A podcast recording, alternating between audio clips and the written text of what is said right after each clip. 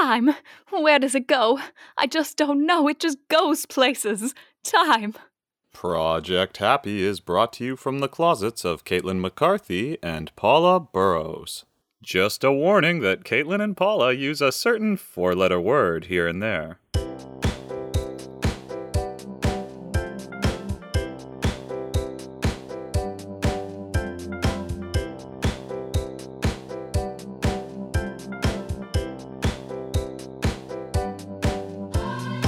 Hey, Caitlin. Hey, Paula.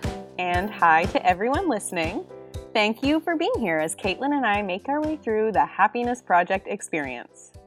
If this is the first episode you're listening to, uh, the basics of what we're doing here is that for each month of this year, we will be focusing on our habits in different areas of our lives in hopes of cultivating greater happiness. We're following bestselling author Gretchen Rubin's Happiness Project experience. And there's actually a lot of people following along with it as well across the world. Yeah, very popular. And for all of us in February, we are focused on our energy.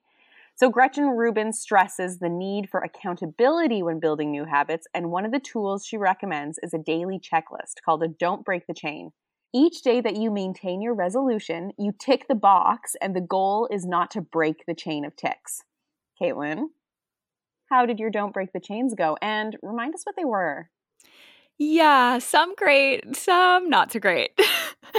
my uh, my morning pages, my fitness challenges, there were a few, and uh, calling my parents once a week, those were great. But like, I do need to work on keeping to a schedule. Ah, like why do I find this so hard? You know, um, there's a line in Streetcar Named Desire. It's a play by Tennessee Williams, and Blanche, one of the characters, is like I don't know where money goes. It just goes places. Where does it go? That's what I feel like I am with time. Ugh, just disappears. Anyway, uh, working on scheduling myself a little bit more. So the two things that didn't go as well were going to bed by 11 and getting up by 7:30. Not brutal, just not super precise. And then I was I had this break the chain of using 7:30 a.m. to 10 a.m. every day to do the important things first yeah, that didn't happen. I, I think it mostly is that it wasn't a precise enough goal. Like it was just completely vague. Do those important things in that two hour period. Ugh, I don't know. Anyway, I will say that the chunk of time in which I didn't drink any alcohol in the evenings or at all, uh, I usually felt less groggy in the morning, but honestly, not not enough to really notice. And I love the experience of savoring and winding down with a glass of wine. And I usually replace it with herbal tea or hot chocolate or something warm and comforting. And those feel totally fine. So I'm going to be a moderator about the whole thing and just alternate them. So, you know, a glass of wine isn't my default necessarily, but I have no problem with drinking some Bengal spice or some hot chocolate. I will say that if I did have a glass of wine, the pull to curl up on the couch and fall asleep there was real. And there was one night I didn't wash my face, which is like sacrilege. Oh yeah, that you know, like it, it totally happens. Like on the couch, and then you just want to go to bed, or I just want to go to bed. Um, so that's something I want to keep an eye out for. But I'm going to go ahead and say my sleep hygiene is an 8 out of 10. Room for improvement, but totally okay. So, as usual, we're going to continue to keep trying to know ourselves better to help us build the habits that will work for us. And Gretchen has lots of different ways of categorizing personalities that help us do that. So, one of them that we talked about in our last episode was Are you an owl or a lark? So, do you like to stay up late at night or do you like to rise early in the morning? And I want to know, Caitlin, are you an owl or a lark? And how did that affect your habit building around energy? I'm not sure. I think I need another month to figure that out or something because I like like I was saying with my time disappearing. It's like I need morning time to wander around my apartment. Mm. or something really effective like that. Like I I don't mind getting up early, but I find if I do, I'm not ready to go right away. And I'm not super productive at night. So I'm sort of a midday strength kind of person, whatever that is. Mm. so I don't know. Jury's out. We'll check back in. What about you? Oh, I'm definitely a lark. If I stay up too late, everything falls apart. I'm superhuman at 7 a.m. I accomplish more before 10 a.m. than I do between 11 and 5, for sure. Interesting. How did your break the chains go? Yeah, my don't break the chains. Well, I struggled a little with consistency this month. To focus on increasing my energy, the habits I wanted to build were to stop bringing my phone to bed. This was a repeat from January. To stop saying that I'm anxious. To clean for 10 minutes before bed.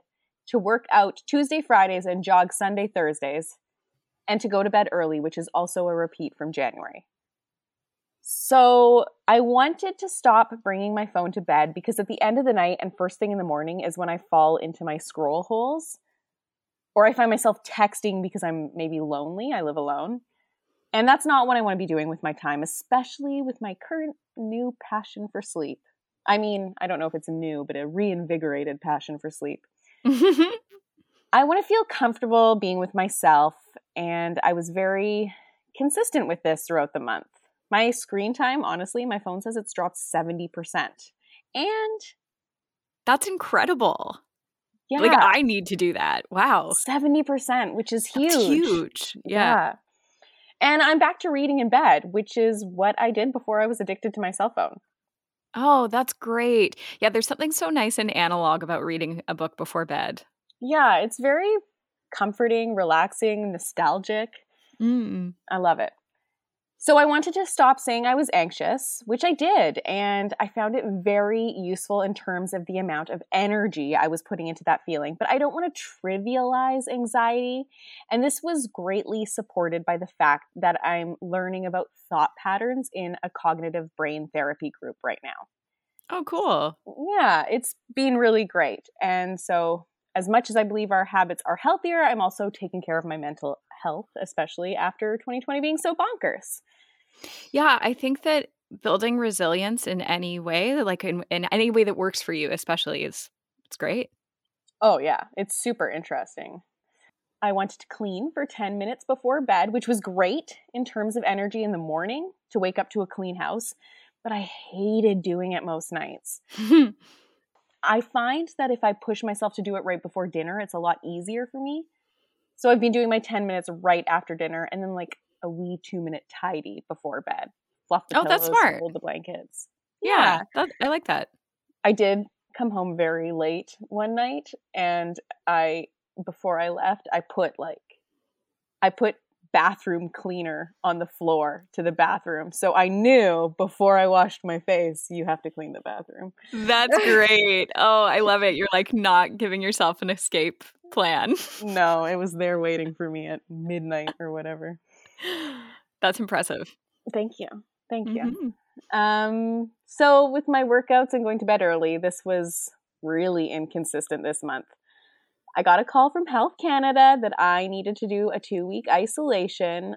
I have tested negative, so that's great. Yay. But my daily routine really fell apart.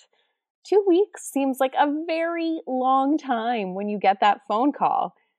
I know we've been really lucky here in BC compared to other places, but uh, here's a little clip of me two days into isolation. It's been a hard day. A really hard day of feeling really, really bad and crying a lot. Oh my God. And taking care of other people's feelings because they were going through a hard day, but they were good people. And also feeling like my feelings weren't taken care of. Like it has been a day. It's been a day. But I broke all the rules. I am drunk. I had bread. Well, I mean, bread's not one of the firm rules, but it's a, it's a mini rule. It's a mini rule in there. I am up. It's like it's one. I think it's one in the morning. It must be one. I'm watching Bling Empire season one, episode two. Really want to know if Elizabeth is watching it too. I feel like she'd be into it. Um, I feel good about breaking all the rules. I'm going to feel terrible tomorrow. So that happened. I tried to rebuild from there though. I wasn't allowed to jog because of heavy breathing. And that really threw me off of my fitness class consistency. Because I wasn't checking some of the boxes, it seemed a lot easier to check less of the boxes or none at all. Well, no, I still did 11 days of, of fitness. Oh, that's month. great.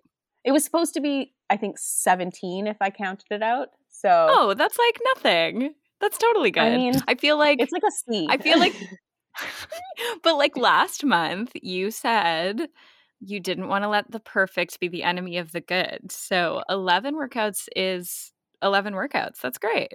but I'm also not a moderator. I'm an abstainer. Right. And I think it goes the same way in the other direction. I'm all in or all out. Oh, interesting. Okay, okay. So you, you got to get your drill sergeant on here a little bit. I think so. I don't know. I'm still figuring it out. That's really funny. Caitlin, did you have any other overarching resolutions for the month? Because I know you think in that term a lot. Yeah, because break the chains are helpful to a point. I tend to use them for small things that are really achievable. Um, but then I had sort of one off goals, or I will have one off goals every single month. So uh, this month, the ones I did complete were I bought an alarm clock because I'm trying not to bring my phone to bed. Um, I'm hoping that'll help with the scroll in the morning. What I can do is keep my ringer on, but outside of the room. So if I get a call, I'll hear it, but I won't immediately pick up my phone and start scrolling. And I actually think March is going to be about decluttering, but there was a couple of things I wanted to donate. And so I, I got rid of those uh, because I felt like that was a drain on my energy. Mm.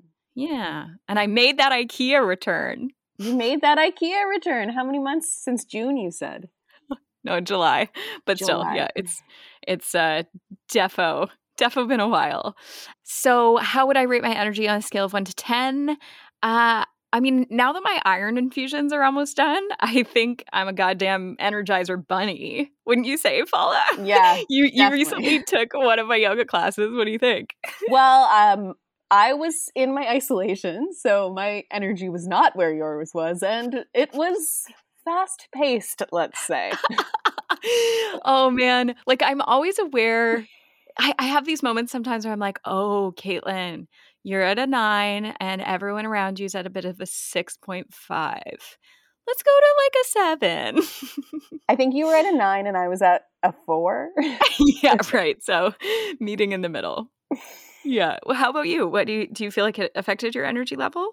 Okay, so I would say that for a lot of February, because of that two week isolation period, which happened in the second portion of the month, I had very low energy. And I was inconsistent with sleep. And I wasn't allowed to go for jogs. But I did try to use Gretchen Rubin's idea of burning energy to make energy. So, for example, doing 10 squats instead of having a cup of tea in the afternoon. That's a really good strategy though to have more energy. Yeah, it's been great for me because I realize now that going for that jog in the morning has always been difficult to get out of bed and go out into the cold. But now that it has a purpose as it is my cup of coffee and I do it at 2 p.m. instead, I feel that that works a lot better for me. Oh, that's really cool. You understand your why. I understand my why. So I think I have been at a four. I was at a four for the second half of February, but as March is beginning, I'm already feeling a lot beg- better. Cool. So that's energy, but do you think you feel happier? Do I feel happier? Yeah, I am noticing a significant improvement in my day to day happiness. I find myself smiling to myself a lot more and just taking a moment to think that I feel good. That's great. That sounds like your strategy of not saying you're anxious also has really contributed. Very much so. How about you? Are you feeling any happier? Yeah, I guess so. Um I feel like the pandemic was a real ebb and flow for me this month. Like every couple of weeks, um a wave of darkness creeps up the back of my head and catches me, pulls me asunder. You know, we've all been there. Uh maybe not all of us. Lucky you if you haven't. Don't let the existential dread set in. oh god. Yeah, definitely needs I wonder what month we'll be talking about existential dread. oh, yeah. I'm sure it's right after clutter clearing. Yeah, and like that sets in less than it used to for sure and I'm much better at dealing with it when it comes. Like I I think I said in maybe our first episode my anxiety is at an all-time low, which is great. I've very much focused on my mental health for years now. Um, but this month, I, I had a bit of a breakdown after going to IKEA, and uh, I, I made a little voice memo to share with everyone. I'm walking in the parking lot of IKEA. I was just there returning something. And wow, there's a there's nothing quite like being at IKEA during a global pandemic. Oh, it, it, it really made me have a think, you know, about, well, I mean, there's no clearer example of the sneakiness of a Protestant work ethic and whether or not productivity and happiness are actually even related, let alone the same thing, than being at IKEA during a global pandemic, arguably caused by late stage capitalism. So, really, what I'm noticing is that even though my anxiety and panic are fairly in check these days, the darkness of the pandemic is real and it ebbs and flows for me. And, you know, in the past couple of days, I've felt the black hole a little bit. Uh, and I had a piece of almond cake. Cake was really good. But sitting at the restaurant was really sad. So, friends listening, we've decided to name an official section of our podcast, Caitlin Has a Question, because generally there is a question I have each month, or each, yeah, each month. And this week, my question is Is doing a project about happiness missing the point? I can't help but feel like if this is a simulation and there's a Black Mirror esque audience watching me and thinking, wow, she really thinks running errands is going to fill the void of being human. That's cute. And and by the void I mean, you know, the fear of death and our attempt to live our lives to the fullest but falling short and wanting to feel like everything is okay in the present moment. Sitting with things like that. I know I'm not helping myself or anyone else by getting existential about it, but this is what it looks like to live authentically to me. And if I'm authentic, I'm much more likely to be happy, I think. So, okay, if I believe the phrase that no one is free until we are all free, I think I also believe that no one gets to pursue happiness until we all get to pursue happiness. So, on this trip to IKEA, the central crisis I'm feeling is that I'm focusing on goals that assume productivity and happiness are the same thing. And I think that's a lie, a lie that capitalism has sold me and I have definitely bought into, at least if productivity means spending and making money. And I don't think buying these shoes will make me happy, but I do sometimes think finding a cool vintage jumpsuit makes me feel personally creative and expressive of my style. Or getting a new couch will make me feel good because then my space will be beautiful. And that's kind of the same impulse as buying these shoes will make me happy, isn't it? Because I'm happy and free to choose how I spend money. And, and I get to make money to spend at stores that ultimately make rich people even wealthier at the expense of workers that barely make enough money to survive. I believe that's the case for IKEA. And while deforestation is a real issue, but we just need more furniture. okay, I did just buy a new couch, which is much more comfortable than my old one. And I, I think I feel happier when I'm sitting on it, at least. It was secondhand. I really try not to buy anything new unless I have to. There's just way too much shit in the world. So I don't know, consuming, productivity, happiness. What do we think? Does anyone out there have any advice for me? Maybe I need some renunciation or something. What is it to be happy? Gretchen, how do you feel about late stage capitalism? Please advise. I, also don't think it's her job to save the planet or to tell me what to do. She doesn't know. That's not what she does. But she is a person with a lot of followers and therefore power. And that people power could be put toward organizing and changing policies, not just cleaning out our closets. And I think it's all of our responsibilities to leave the world a better place than we found it. So, sidebar here I took a workshop a few years ago on dismantling racism. With a wonderful teacher whose name is Michelle C. Johnson. Look her up. The workshop is called Skill in Action.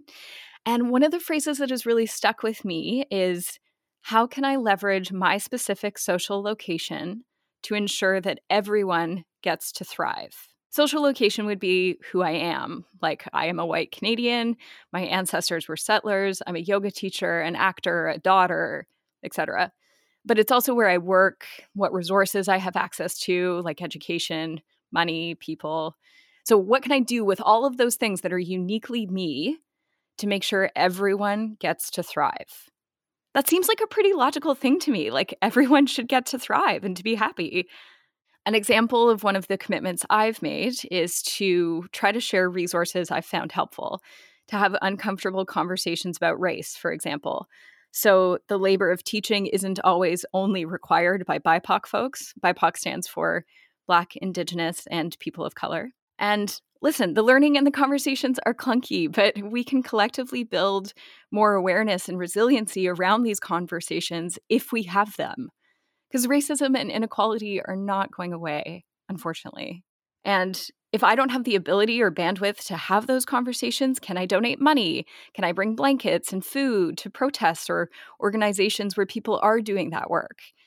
And whenever I have the impulse to say to myself, I just want to think about how much water I had today, like that's not my life. I don't have to think about it. I try to look at that. Like, what is my resistance? Do I feel like I don't know what to do? Like some part of it is unfair. Why?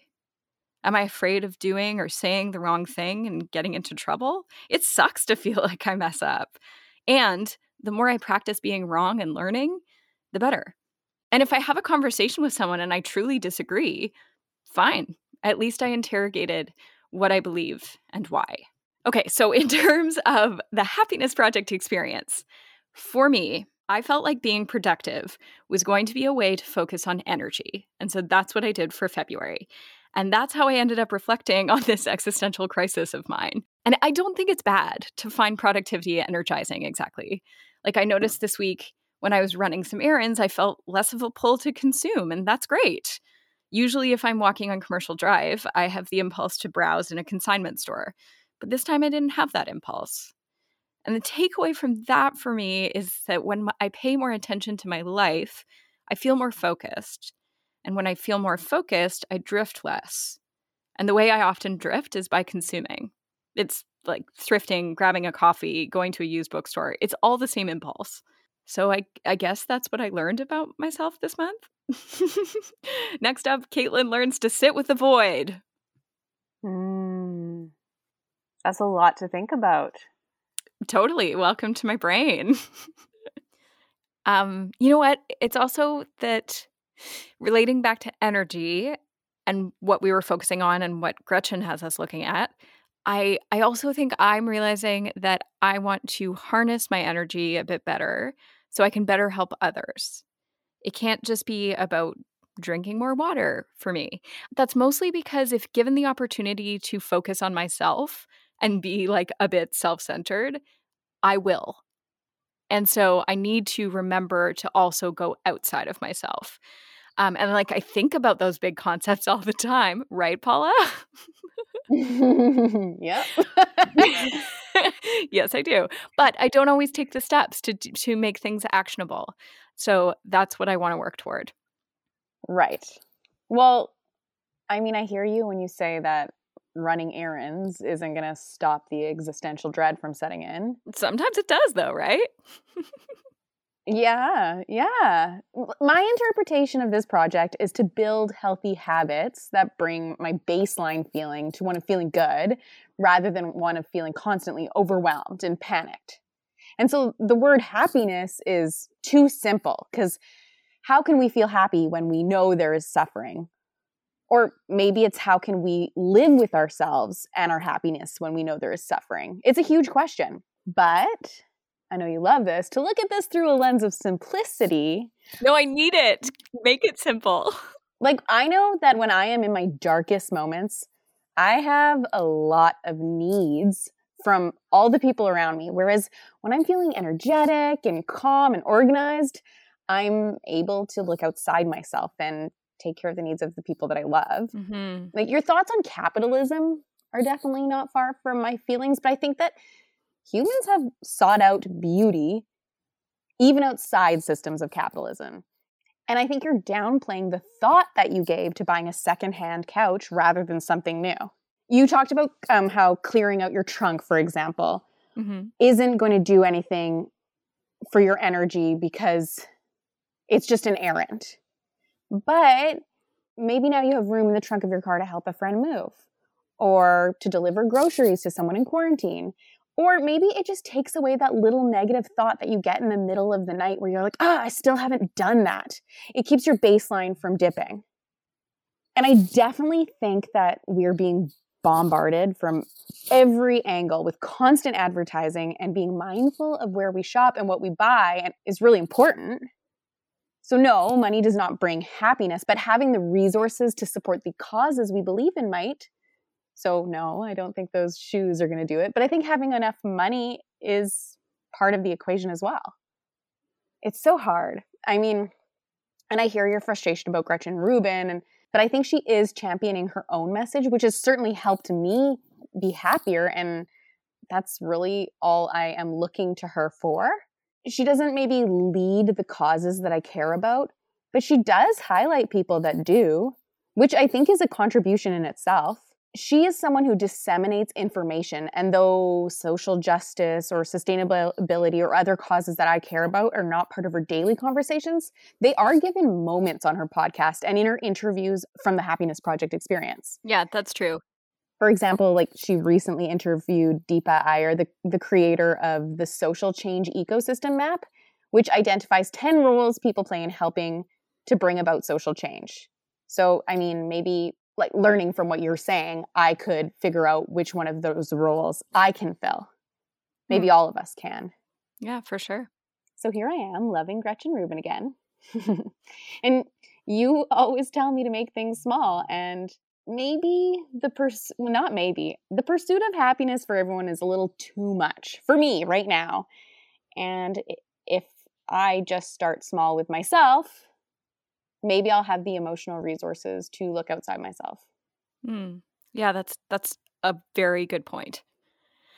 And yeah, I I think I'm wrestling more with sorting out how to sit with those big feelings.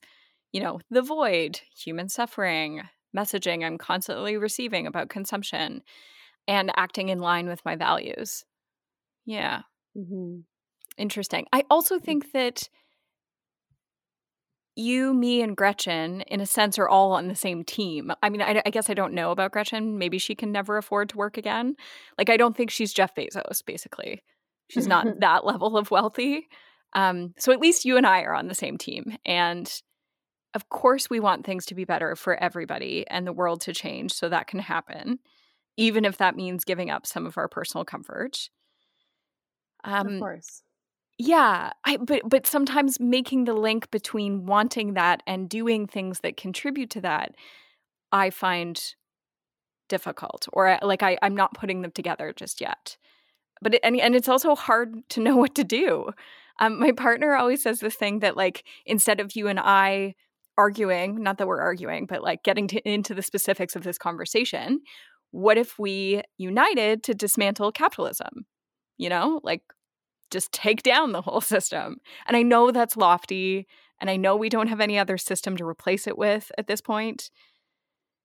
I just feel like ultimately that is what is preventing all of us from thriving. You, me, the person who was cleaning the dishes at IKEA when I had that delicious cake. also, interestingly enough, this is where my drill sergeant comes in. There is death a voice in my head that's like, but what are you doing to save the world, Caitlin? And what are you doing, Paula, to save the world? And I'm like, I'm trying to break it down to what parts of that are actually helpful because I don't think guilting myself or my friends into doing anything, like, I would never guilt you into doing anything. But it's the inner voice, right? Great impulse, but I think I need to use my strategy of breaking it down. Otherwise, I get overwhelmed and then I do nothing. But anyway. maybe I don't know if this is something that we heard in theater school. Maybe it is, but maybe it's both and. Ah, you know? yeah. You know, maybe it's not just we save the world or we feel happy and run our errands. Maybe like we need to do be, be doing both these things alongside each other. Absolutely. Yes, I think that's very true. And so I, I'm I'm working out ways to find action. Yeah. Right. Yes, because I hear you minimizing the impact that your own happiness can make. But I think Mm. it's both. You need to do both. Yeah. And you shouldn't be minimizing your happiness because other people are suffering. Instead, you should be using the energy that you get from your happiness to put into the causes that you care about. Absolutely. maybe. Yeah. No, I totally agree with that. Yeah. And it's interesting that you say minimizing because I do think that drill sergeant inner voice, there, it's one of the few ways that I have really high expectations of myself and, and others that it doesn't feel good enough, mostly because there is so much suffering. Like, what, what more can we do? And I think in taking this apart a little bit, like I recognize how when I talk about ideas, the level of macro that I get into is it can be a bit navel gazy. Like I don't want to be performative about it. Like I don't want to be like, look at me thinking about these big ideas. Because there's so much of that happening, like especially on social media right now. So, anyway, all of this is to say these big picture conversations and making that big picture small and actionable, I think it will be something I work on over the course of this year, this lifetime. You know, it's it's not a thing I tackle in a month. It's just a question that came up for me this month. Season one, habit change. Season two, changing the world. oh my god. It's interesting though like listeners, I don't know if you feel this when you listen to podcasts, but I certainly do that and like I do when I listen to Gretchen's podcast is I'm like, "Yeah, but what about this?" And so I I appreciate when there are those chances to see glimpses of like what what is the broader picture that we're thinking about. And I, I do agree with you. Like Gretchen for sure brings that stuff in sometimes, and I appreciate it. I need that from her. I'm like not at all critical in that way. I'm like, oh, cool. Yeah, I can do a power hour. That's awesome. So let's get it back to energy. I think the reason all of this is important and why it came up for me in examining my energy is like, obviously, this is a huge energy output for me. And maybe what I can work toward is concrete steps instead of like letting the existential dread overtake me. Because, like I said, me worrying about it doesn't help me and it doesn't help the causes I think are important. So, how do I learn how to channel that? And also, how do I learn how to sit with those feelings? Doing a meditation retreat at the end of the month, let everyone know how it goes. Yeah, I mean, and also maybe in terms of energy, you can look at it from a way outside of productivity. Maybe it's not about being more productive to create energy, but what, how can you make it smaller? yeah, totally. Yeah, I, I mean, I think that the productivity link to energy for me is like I really have internalized the work ethic of like, well, you just you you try harder and you build and you do that, and that's like a real capitalistic framework. I think I don't know any different. I think a lot of us don't know any different. So I, I guess I'm looking for us all to collectively examine that a little bit more. That Mm. more is not better, whether it's consuming or working. And checking things off a to do list isn't necessarily a problem. Like it's okay because those things could be like having a shower, and that's good for mental health. Or going to bed early, or Totally. not taking your phone to bed, which Totally. has been great for mental health. I think. Exactly. So it's not it's not all bad, and I certainly don't want to like let the perfect be the enemy of the good here because that makes it more self-centered and about my beliefs in things and I think ultimately it's a huge gray area. None of this is black or white.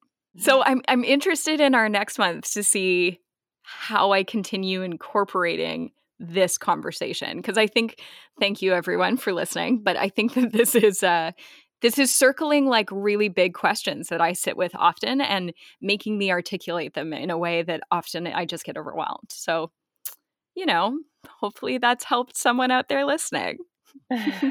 All right. So this has been a bit of an episode, but to get back to the whole purpose of our project, which is to feel happier, I know for you, Caitlin, you like to think about it in terms of what has made you smile this month. Yeah, I completed a creative goal that I've had for years. I, I told a story at The Flame, it's a storytelling event, and it got recorded, and that made me smile. The Artist Way, pals, makes you pay attention to your creative life, and that ain't nothing but a good thing. And also, the strategy of setting alarms to remind myself to drink water is working. One of our lovely listeners also made the great point that pouring out all the water at the beginning of the day so you can see it visually really helps her. And I love that. And I've been doing it with big mason jars. So, a la CBT, good job, Caitlin. what a great tip. And listeners, we need all your help. So please keep sending them to us. yeah, please do. And what about you, Paula? I know you like to evaluate what's working for you. So, what's working for you? Yeah, so cleaning right before bed is not working as well for me. It has to happen a little bit earlier, right after dinner. So when I get up to move my plate into the kitchen, I have to do my clean then. And then my cleanup right before bed just has to be a quick two minutes to neaten up wherever I've been sitting but that does give me a lot of energy in the morning. So I want to keep tackling that and how I can make it work for me. And then something that I feel mixed feelings about is my don't break the chains because I am so much an all in or all out kind of person. I have noticed that if I miss a box, then I am less likely to continue on. Once I've broken the chain once, it's a lot easier to break it again. So I think I need to look at building my habits in a way that doesn't require me to do them daily, but perhaps requires a certain amount of them within a month. Oh, that's cool. Yeah. I sort of did that with calling my parents. It was a once a week habit and yeah. It was it was successful. Great. Yeah. So I'm going to try that for March. A little Great. more flexibility. I think at the end of February my break the chain of reading 21 minutes every day definitely fell off the the wagon a little bit. So I am gonna re recommit to reading. What did you read this month, Paula? Oh, well, I mean, I haven't got any huge recommendations this month, but last month I shared how much I'd enjoyed the book American Dirt. Since then, I have learned that it was criticized as being an inaccurate and potentially harmful stereotypical depiction of the migration experience, especially because it was written by a white author who has not lived in Mexico. Now, in all honesty, I loved the book. It put faces to the story and made me emotionally connected to something that I had only heard about on the news. And the quality of writing was beautiful.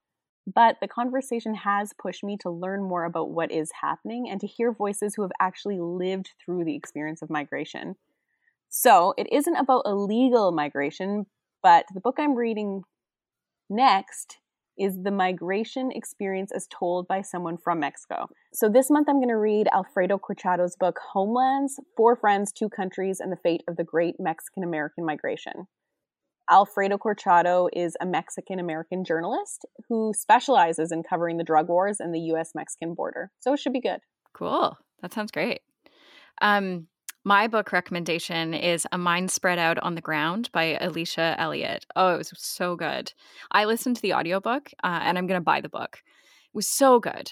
It's a memoir, a collection of personal essays, and she manages to tell funny, touching, intense, and poetic personal stories while weaving in questions about how in, how we in Canada treat Indigenous people and what the ongoing legacy of colonialism She's Haudenosaunee. She's from Ontario. Uh, read it, especially if you think it's not for you. That sounds great. Yeah, it's really, really good.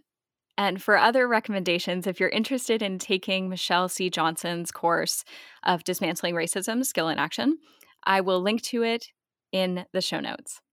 Thank you for listening. I hope that you will be back to join us in March, where Gretchen has us focused on outer order. And if you have any suggestions for clearing clutter or sitting with the void, you can send us those tips at projecthappypodcast at gmail.com. Please send them. I need them. Oh, do I need them? we would also love it if you could rate and review us on Apple Podcasts. It helps so much. And how's it going for you if you've been listening along? Is there anything that's making you think about your happiness or productivity? Or the void. to find out some of our moments that make us smile, follow us on Instagram at Project Happy Podcast. A huge thank you to Brian Cochran for our catchy theme music.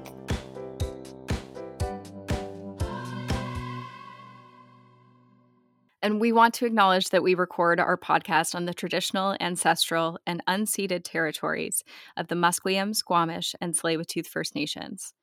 Did you know that there's a map so you can find out what territory you're on? Go to native-symbol land.ca. Native-symbol land.ca. We'll link to it in our show notes.